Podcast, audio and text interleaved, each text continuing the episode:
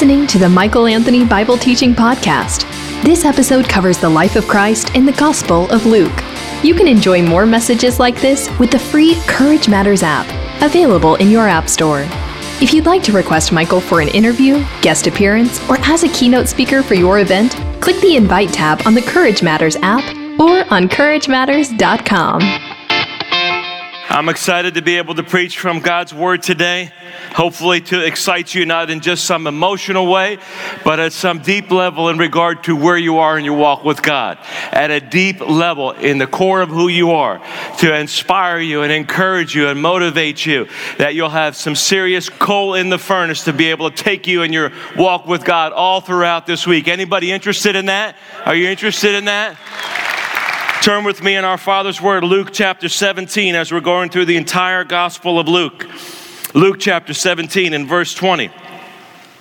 Again, we see the ping pong action between Jesus talking to the Pharisees and the disciples. We see this again and again repeatedly where Jesus is addressing the Pharisees, those who are dabblers, those who are supposed to be in a much more spiritually mature place than they were, and those who he was taking aside as the disciples, those who are supposed to be the ones who would take on the baton from Jesus after he would go. We see this ping pong action back and forth, and here we begin with the Pharisees. The volley is made by Jesus being asked by the Pharisees when the kingdom of God would come.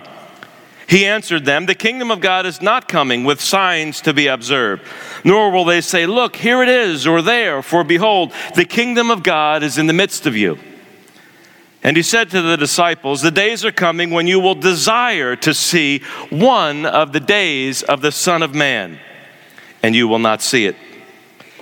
And they will say to you, Look there, or look here. Do not go out or follow them.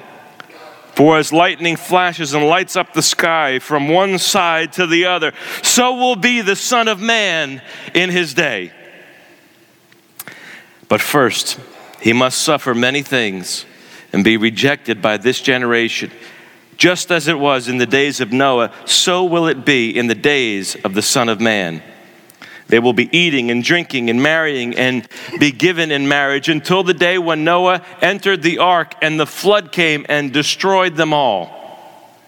Likewise, just as it was in the days of Lot, they were eating and drinking, buying and selling, planting and building.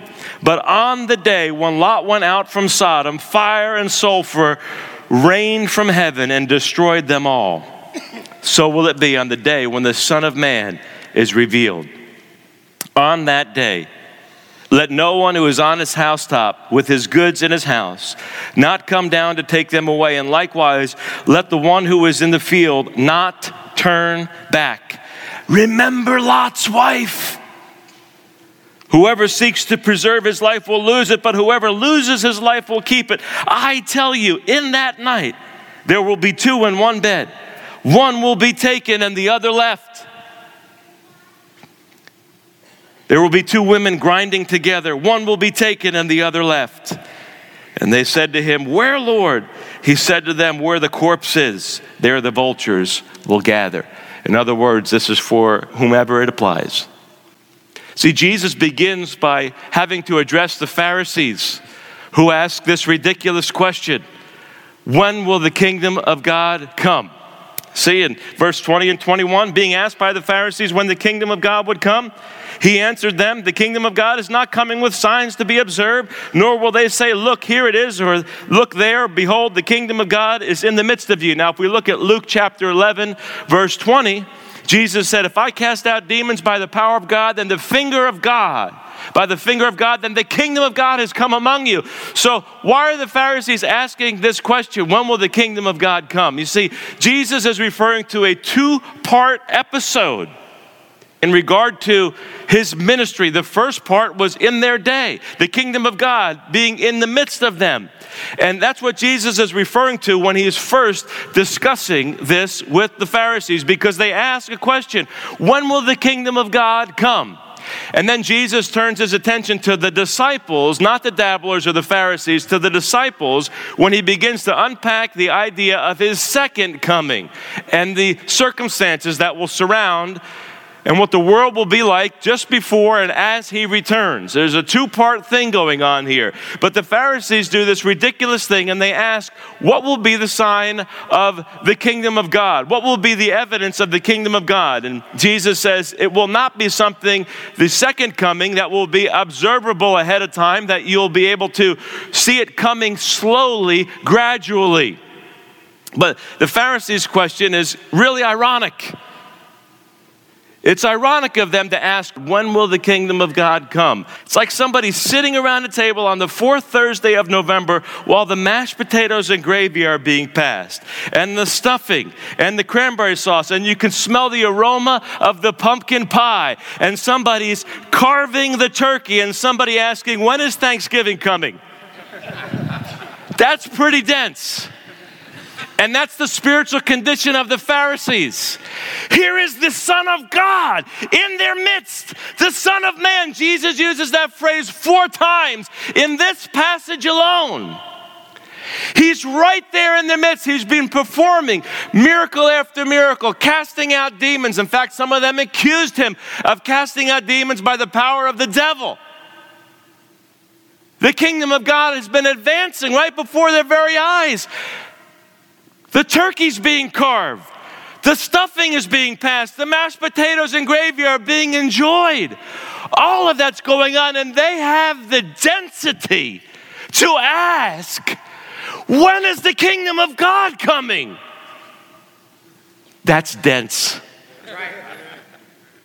There's only so much that Jesus can do with these hypocrites, these Pharisees, these thickheads. And that's why he has to turn from addressing them to turning and addressing the disciples. But before we get there, look with me at Daniel chapter 7 and verses 13 and 14. Jesus uses the phrase Son of Man four times to refer to himself in this passage alone. That phrase, that title, Son of Man, is Jesus' most preferred title in reference to himself. And where do we go to find out where that phrase is used but the Old Testament? In the book of Daniel, chapter 7, verses 13 and 14, I saw in the night visions, this is Daniel, and behold, with the clouds of heaven there came one like a what? Son of man. And he came to the Ancient of Days, and to him was given, this is the Son of Man, him, to him was given dominion and glory and a kingdom, that all peoples, nations, and languages should serve him. His dominion is an everlasting dominion which shall not pass away, and his kingdom one that shall not be destroyed. For Jesus to use the phrase Son of Man in reference to himself was either audacious or accurate. Jesus was either out of his mind and using the Old Testament scriptures in a blasphemous way, or he was right on the money as we know he was and we know he is to refer to himself as being the Son of Man, the people in that day would have been able to connect the dots. They would have been familiar with Daniel chapter 7. And they would have been able to understand that Jesus is saying that all authority and dominion and power is given to him. That he's going to rule and reign in a kingdom that will never end. And when we find the book of Revelation, when we read in Revelation, we see the same types of things being said about the Lamb who was slain, the only one who was worthy to take the scroll the only one around whom the elders are on their faces before him, worshiping, and the countless number of people, this sea of people wearing white robes who have overcome around Jesus, the Son of Man, worshiping and honoring him. You better believe Jesus is connecting the dots so that even somebody who's dense like me can understand what Jesus is implying, what he's saying. But it does come down to knowing what the Bible teaches taking seriously the words that are presented in the New Testament and finding their origin in the Old Testament. And that's what we see here. That's why Jesus is using repetition, repetition, repetition, repetition, repetition. A good teacher uses repetition, repetition, repetition, repetition, wants his listeners to understand, wants his listeners to get it, wants the teaching of the Word of God to get deep down inside of them so that the Word of God comes outside of them. And when the Word of God is deep down inside of you, the Word of God comes out of you, and you become a world changer. That's right. You are God's plan A. I am God's plan A to get the Word of God into us, get the Word of God out of us, have the Word of God penetrate, saturate, permeate the whole world. In your family, in your neighborhood, at your workplace, in the church, outside of the church. Your plan A, there is no plan B. Jesus is helping them understand the Son of Man, the Son of Man, the Son of Man, the Son of Man. Who is the Son of Man? He is the Son of Man. And Jesus makes it very clear if you read the whole Bible. All you have to do is just read Jesus' words about himself in regard to the Son of Man in Luke's gospel. Just start with Luke's gospel. And you will see that Jesus it's not referring to somebody else who's the Son of Man, not referring to somebody else after him who's coming, as some of our Muslim acquaintances that we have throughout the world think that there's somebody coming after Jesus. No, you can't believe in some form of Jesus by neglecting the Bible and then conveniently change parts of the Bible to fit a new narrative. Jesus is the Son of Man. He is not only the Nazarene. He's much more than a Nazarene.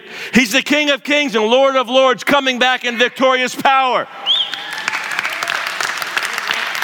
All world history is now culminating and waiting, awaiting the return of the Son of Man. And some people are ready for it and others not.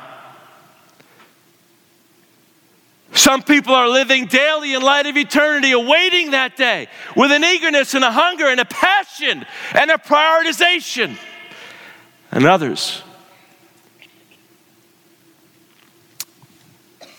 hmm. you know what's fascinating about this passage of Scripture? How Jesus affirms the Old Testament. He affirms the reality, the historical, factual reality of Noah and the ark and the flood and why those things happened in the first place. He affirms the historical accuracy and reality of Sodom and Gomorrah and Lot and Lot's wife and why those events happened in the first place. Look with me at Genesis chapter 6. The book of Genesis, the book of beginnings in chapter 6. See, every time we see Jesus referencing the Old Testament, Every time, not some of the time, not most of the time. We don't see him reinterpreting the Old Testament. We don't see him setting the record straight. Even some of these passages that supposedly educated people, maybe Pharisaic people, modern day Pharisees, look at and mock. See, if you mock the Old Testament accounts that Jesus affirms, really what you're doing is you're mocking Jesus. I know that it's mind blowing and it's hard to comprehend the reality of some of these stories, but every time, not some of the time, not most of the time, every time Jesus references the Old Testament, he affirms it. Every single time. You get the impression right out of the box that Jesus actually believes this stuff. And if Jesus believes this stuff, then his followers are on good, solid ground to believe it too. Let the world call you crazy. Let the world bring on their persecution. As for me and my house, we will serve the Lord. And it's not possible to serve the Lord apart from being in the word of the Lord. But I like when people respond to the word of God. When you get excited about the word of God, but more than that, when you get excited about the God of his word. That's right. It's not far enough when we just get excited about the Bible. No. The Bible helps you get excited about the God of the Bible. And that's what you need in your life today in the dark days in which we live. You need to be excited about the God of His Word because that God, He keeps His Word. In Genesis chapter 6, verse 9, says this These are the generations of Noah. Noah was a righteous man, blameless in his generation. Noah walked with God. Now, Noah was not without sin, but as humanly possible as it was to walk with God, he did. And Noah had three sons Shem, Ham, and Japheth. Now the earth was corrupt in God's sight, and the earth was filled with violence. And God saw the earth, and behold, it was corrupt, for all flesh had corrupted their way on the earth. And God said to Noah, I have determined to make an end of all flesh, for the earth is filled with violence through them. Behold, I will destroy, I will destroy them with, with the earth. Make yourself an ark of gopher wood. Make rooms in the ark and cover it inside and out with pitch. This is how you are to make it. The length of the ark, 300 cubits. Its breadth, 50 cubits. And it, its height, 30 cubits. By the way, it's not a boat, it's an ark. There is a difference. It's a structure designed to simply float. It's not a cruise liner, it's not a cruise ship. It's not the ancient equivalent of Carnival or Royal Caribbean. It's an ark on purpose. Make a roof for the ark and finish it to a cubit above, and set the door of the ark in its side. Make it with lower, second, and third decks. You don't get the impression here from reading this that this is just a figurative account. You get the impression from even just a simple reading of it that it had dimensions, that it was to be built specifically according to the Word of God. And why was God doing that? Why did God tell Noah to build this ark? Because the world had become corrupt and the world was about to be judged. And God, in His righteousness, in His mercy, in His goodness, was going to start over with somebody who was walking with Him. Sin had reached a pinnacle in that day where God, true to his nature, true to his holiness, true to his character, could not let sin go unpunished. That's why the ark was built. That's why we have that biblical account to remind us that God's standard is not the standard of people. God's standard is higher. We fall short of the glory of God, but yet God is true and righteous. He knows how to rescue those who walk with Him. The biblical account in Genesis chapter 6 of the ark, Genesis chapter 7, that whole Genesis account, Jesus seems to imply very clearly it happened. It was true, not figuratively, but historically. Same thing with Genesis chapter 19. Look with me at Genesis chapter 19. Just looking in part as we jump in midstream here to Genesis chapter 19, see what happened in ver- when we get to verse 23. What happened is Lot was being rescued with his family from a place called Sodom and Gomorrah. There's an event that happens, can happen today. There's a certain activity that can happen today that's named after one of those towns. And that town had become so wicked, so corrupt, so perverse. Not just because they were violent, as some would try to suggest, not just because they were violent toward one another and forcing each other and others to do things that they didn't want to do. It was the particular things that they wanted to do with each other, whether it was violent or quote unquote supposedly lovingly. It was an abomination before the Lord. And I would invite the leaders of the city of Houston to come up to Grace Fellowship. We will reserve you seats in the front row. And you can hear me preach about this from the Word of God. Unfortunately, I cannot give you a manuscript of the sermon ahead of time because I don't manuscript my sermons ahead of time. But you can listen to the podcast. We'll even burn it for you on CD and you can take it home with you.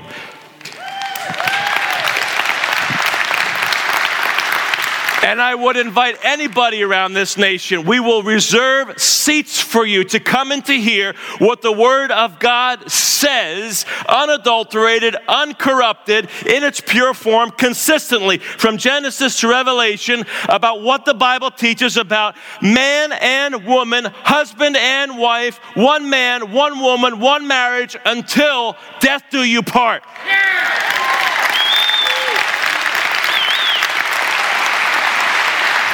And by the way, let me say that I'm not a hater for saying that. You're the hater for telling me that I'm a hater. If you hate what I'm saying, then you take it up with the Lord. Because you've got to change major portions of the scripture. When the book of Leviticus says, Do not lie with a man as a man lies with a woman, for that's an abomination before the Lord. It can't get much clearer than that.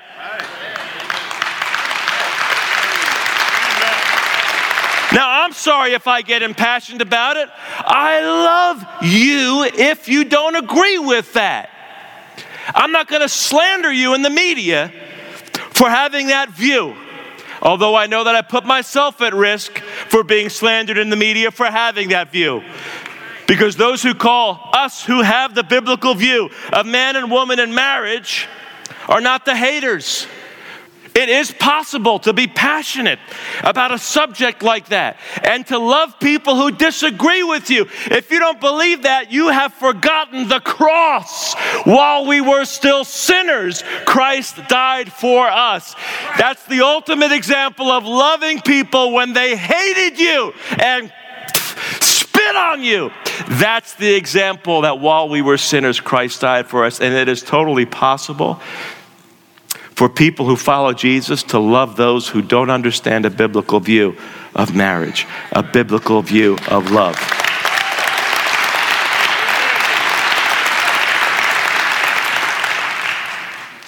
In Genesis 19, as we jump in just midstream, Lot was given the opportunity to go to this place called Little, called Zoar, to escape Verse 23 of Genesis 19 the sun had risen on the earth when Lot came to Zoar.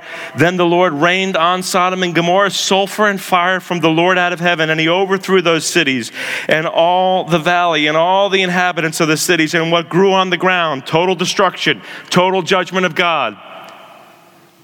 And Lot's wife behind him looked back and she became a pillar of salt. Hey, Jesus, why don't you correct that story if it's erroneous? Hey, Jesus, what are you doing undermining your own credibility if that were possible? What are you doing undermining your own credibility by reading the Old Testament as if it's to be taken literally and seriously? Of course, he was taking it literal. Of course, he was taking it seriously. Of course, he was taking it as a historical record because he's ultimately the author. In the beginning was the Word, and the Word was with God, and the Word was God, and the Word became flesh and lived among us. John chapter 1, the Gospel of John chapter 1. Jesus is the Word. Jesus inspired the writers of Scripture to record these events as they took place. So, Jesus, amazingly, is giving authenticity and verifying the historical accuracy of these Old Testament accounts that there really was a place called Sodom, there really was a place called Gomorrah. These people really sinned by perverting themselves and doing what should not be done, what's clearly taught in the scriptures. They perverted themselves, and because of that, because they would not repent, because they would not turn back to God, because they would not do what Noah was doing, walking with God, God was given no other choice but to judge them. And Jesus actually specifically says, Remember Lot's wife, who could not let go of her desire for the things of the world. Too earthly minded, no heavenly good. Jesus seems to take the whole account, the whole kit and caboodle, the whole enchilada. Jesus takes all of it, lays it out there, and says, Yes, I believe it, and you should too. That's what Jesus teaches. Look what he says here in regard to his coming of the kingdom of God. The first part, the Pharisees were missing when Jesus came.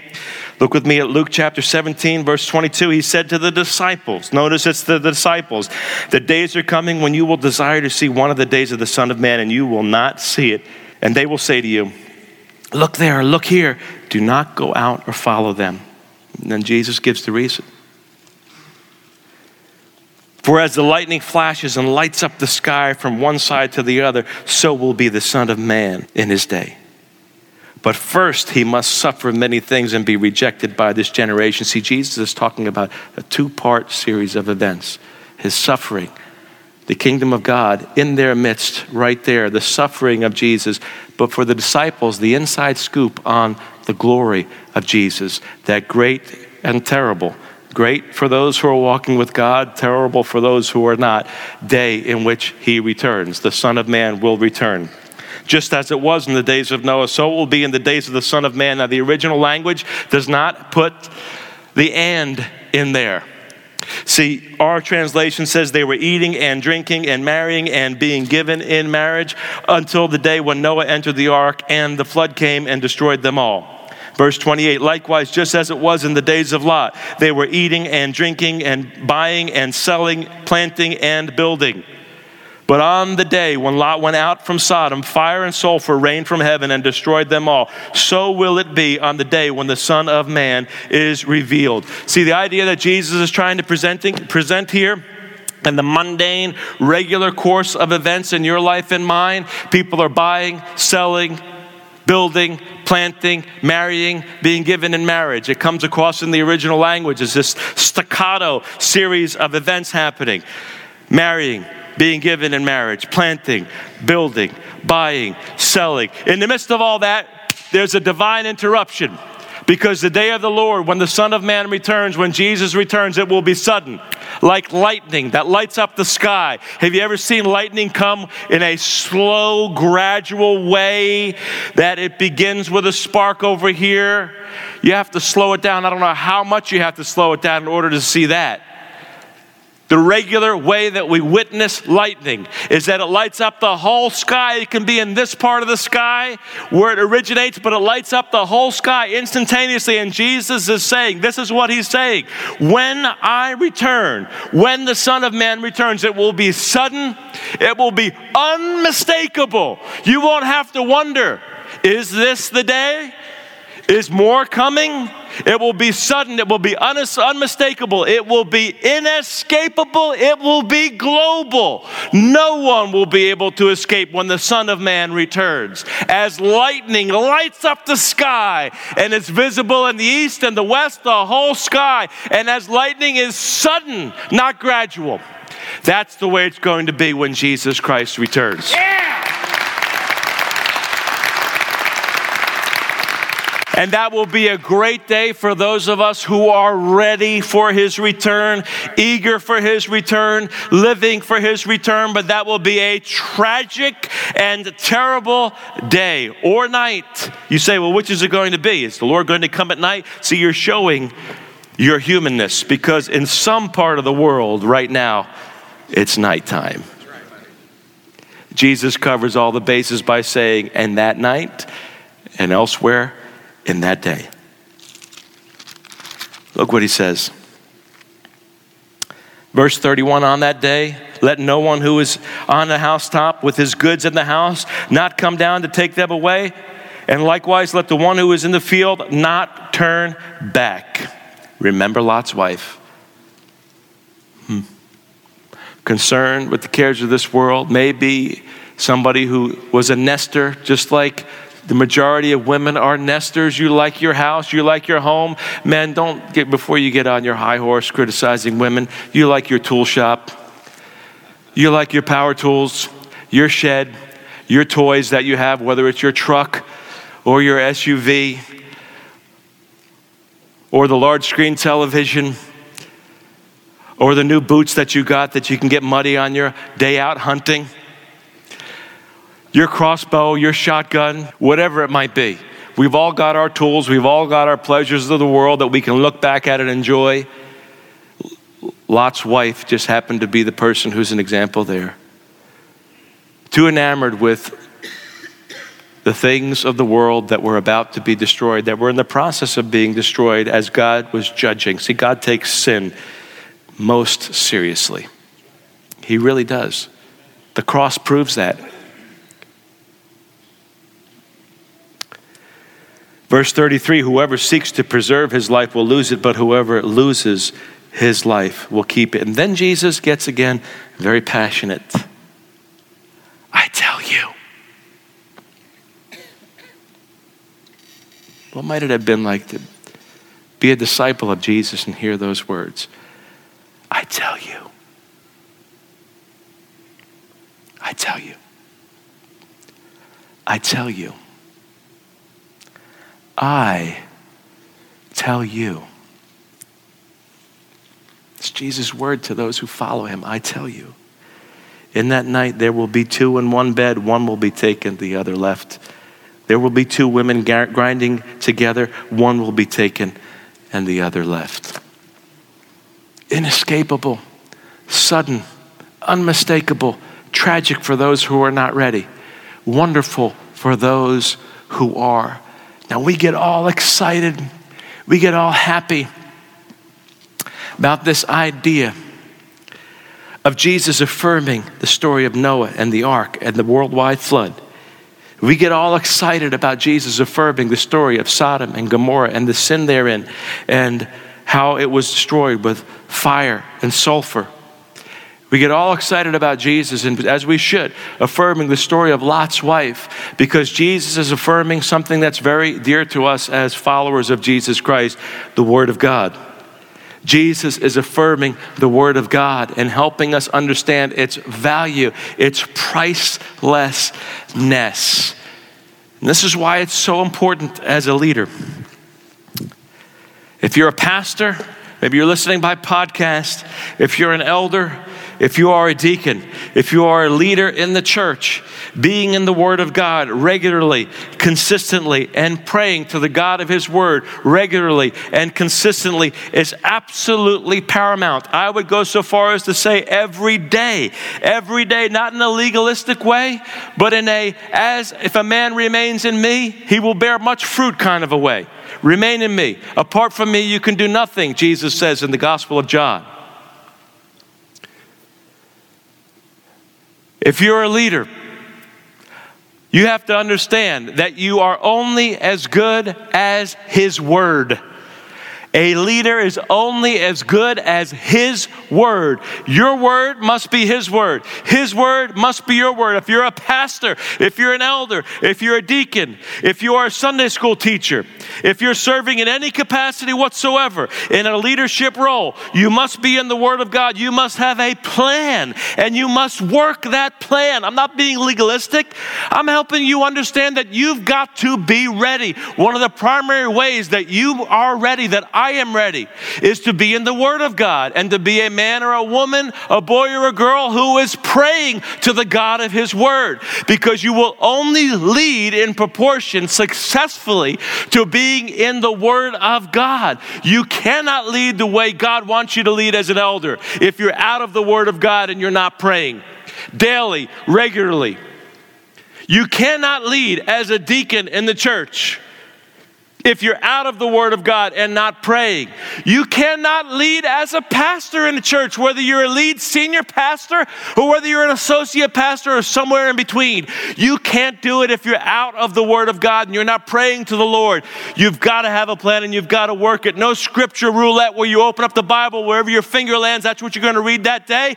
A steady, consistent, daily, day by day, abiding in the Word of God, where the Word of God gets into you and God's word comes out of you, and you're not only an overcomer on a personal level, but you are being used by the glory of God, by the finger of God, to be an agent of change in your family, in your neighborhood,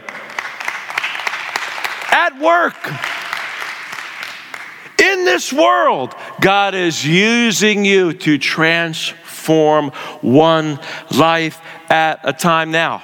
You might think, well, I'm not an elder, I'm not a deacon, I'm not a pastor, I don't want to be, don't aspire to be. In some capacity, if you've got a brainwave and a heartbeat, you have breath coming in and out of your nostrils, in some capacity, you're leading. Leadership is influence. Somebody somewhere is depending upon you. Somebody somewhere is listening to you. Somebody somewhere is watching you and seeing whether or not it's worthy to follow Jesus.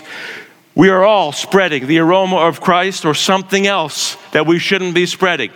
Every single one of Christ's followers is a leader in some capacity. You have children, you're a leader in your household.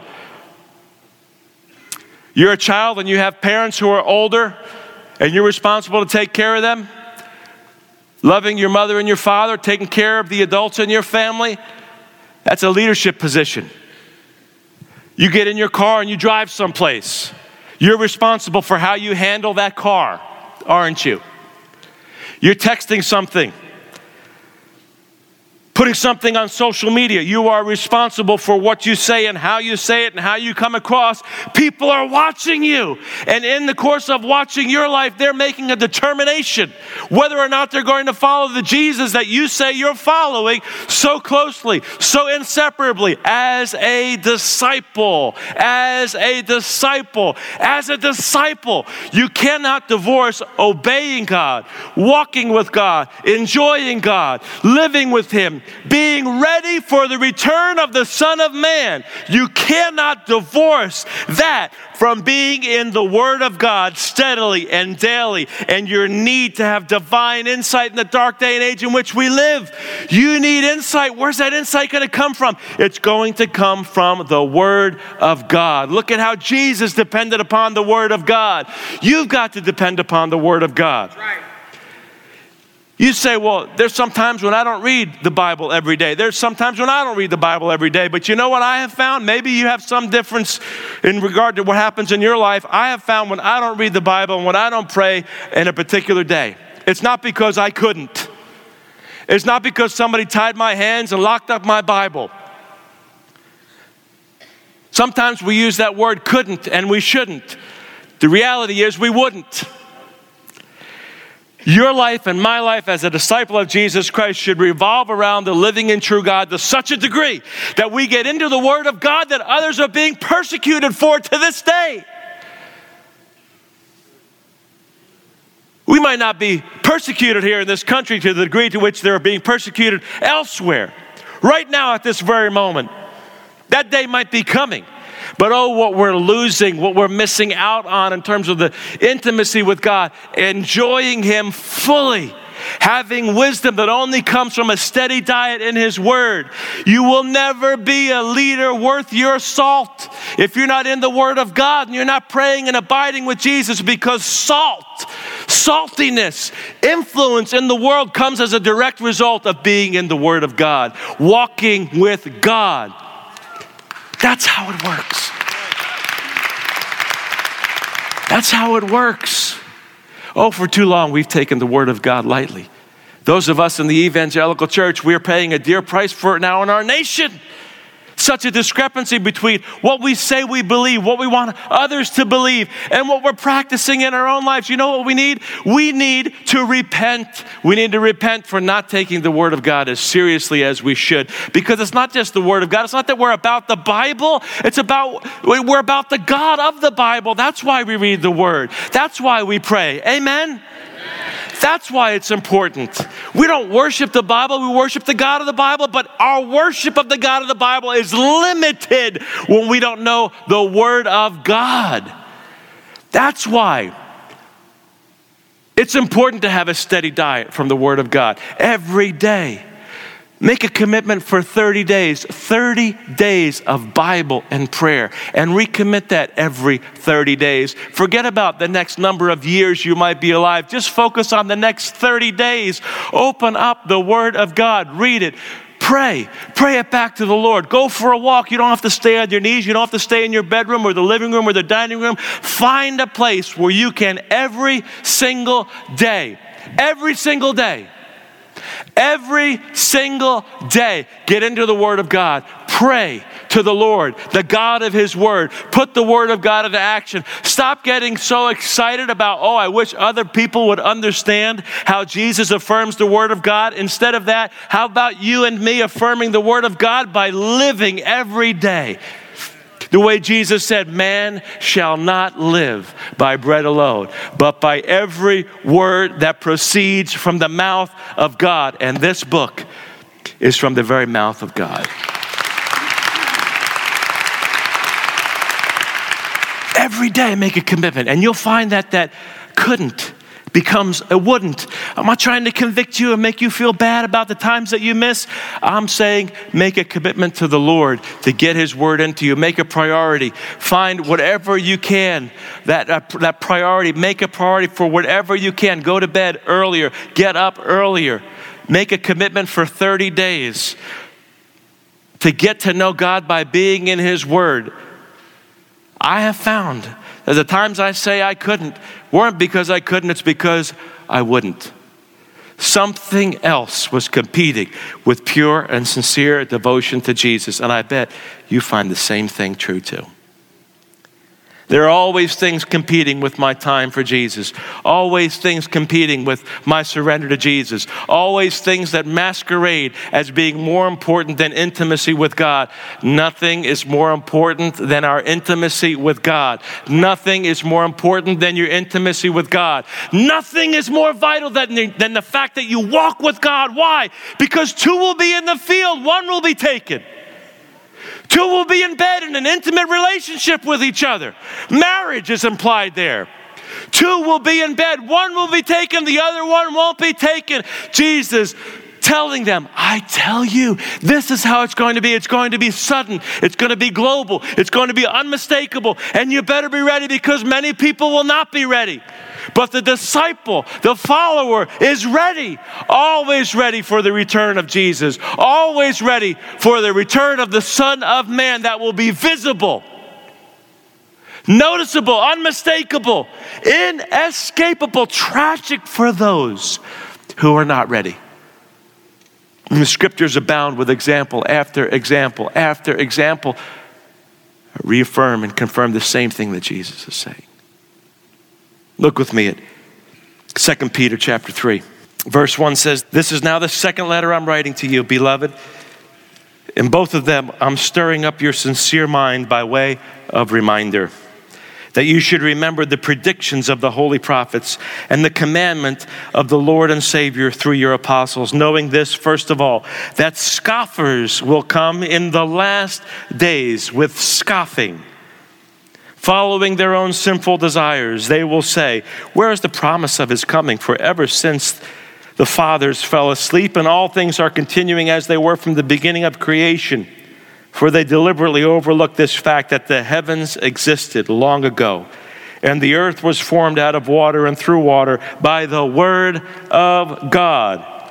And that by means of these, the world that then existed was deluged with water and perished. The idea of affirming the flood.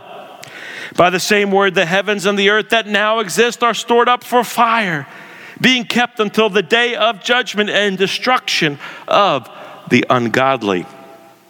But do not overlook this one fact, beloved that with the Lord one day is as a thousand years, and a thousand years as one day. The Lord is not slow to fulfill his promise, as some count slowness, but is patient toward you, not wishing that any should perish, but that all should reach repentance. But the day of the Lord will come like a thief, and then the heavens will pass away with a roar.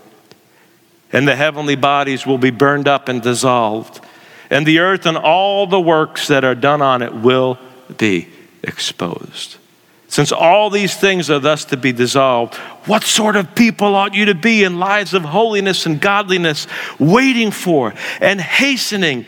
I don't know how that works, but quickening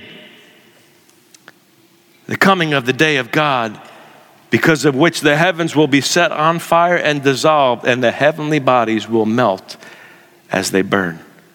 But according to his promise, we are waiting for a new heavens and a new earth in which righteousness dwells. The return of Jesus will be sudden, it will be unmistakable, it will be unavoidable. It will be terrible for those who are not walking with God, wonderful for those who are. We have Jesus' word on it. We have the clear teachings of Scripture upon it again and again and again and again. And Jesus' word to the disciples then is Jesus' word to the disciples now. Get ready because I'm coming back. You've been listening to the Michael Anthony Bible Teaching Podcast. If you enjoyed this message, you'll love Michael Anthony's Courage Matters podcast, where he focuses on leadership, relationships, and world events. To learn more, visit CourageMatters.com or download the free Courage Matters app.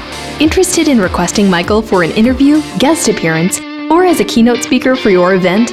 Click the Invite tab on the Courage Matters app or on CourageMatters.com. In the meantime, keep looking up. There's no place else worth looking.